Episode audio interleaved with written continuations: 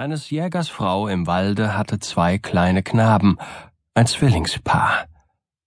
Die Kinder waren erst wenige Tage alt, da starb die Mutter. Kein Mensch kümmerte sich um die beiden Waisen, aber sie wurden von einer Wölfin und einer Bärin gesäugt. Sie wuchsen heran und wurden riesenstarke Jünglinge. Der eine konnte Berge umwerfen, als wären es Sandhaufen, er bekam den Namen Bergestürzer. Der andere riss die stärksten Eichen aus der Erde, als wären es Grashalme. Er bekam den Namen Eichenreißer. Die beiden Brüder liebten sich von Herzen und gingen zusammen auf Reisen, um die weite Welt zu sehen. Sie gehen durch eine Heide, einen Tag und noch einen.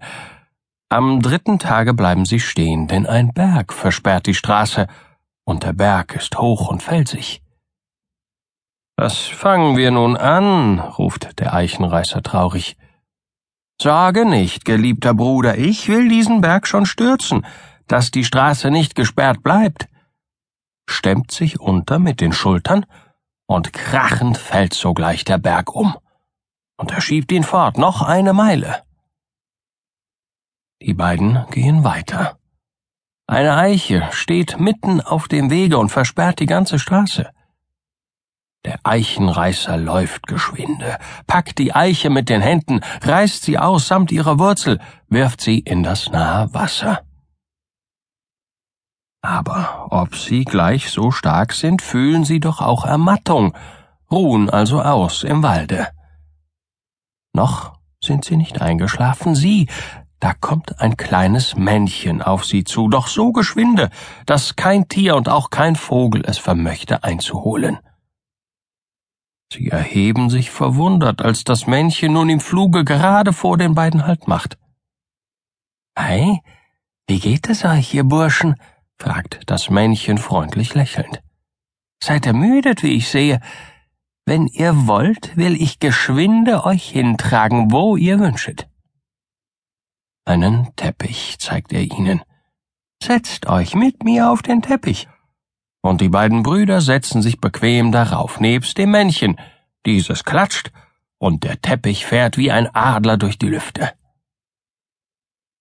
Sicher habt ihr euch gewundert, sagt das kleine Männchen wieder, über meinen Lauf vorhin.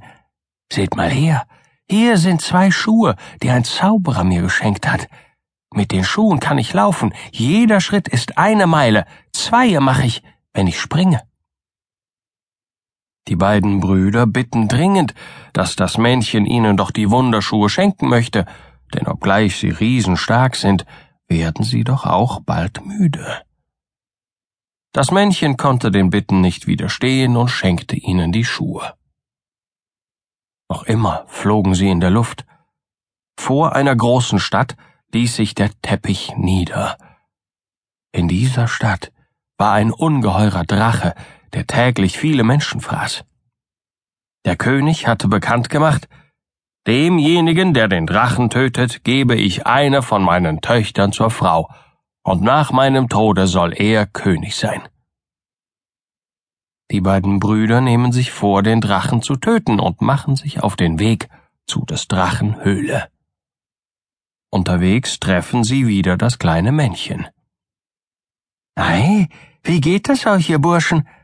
Weiß schon gut, wohin ihr eilet. Aber höret meinen Rat noch. Ziehet jeder einen Schuh an, denn sobald der Drache rausspringt, lässt er euch nicht Zeit zum Töten.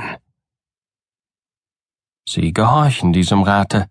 Eichenreißer bewaffnet sich mit einem mächtigen Eichenstamme, um dem Drachen damit den Kopf zu zerschmettern. Bergestürze schüttelt an den Felsenwänden der Drachenhöhle, als wäre es ein Bündel Roggen. Aus der Höhle springt der Drache. Und erschreckt denkt Eichenreißer nicht mehr an den großen Baumstamm, den er kräftig in der Hand hält. Nur ein Glück, dass er den Schuh hat, denn er springt zwei Meilen seitwärts.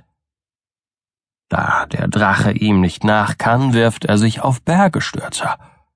Dieser aber nimmt ein mächtiges Felsstück, wirft es hin mit allen Kräften, krachend fällt der Block zu Boden, gerade auf den Schwanz des Drachen.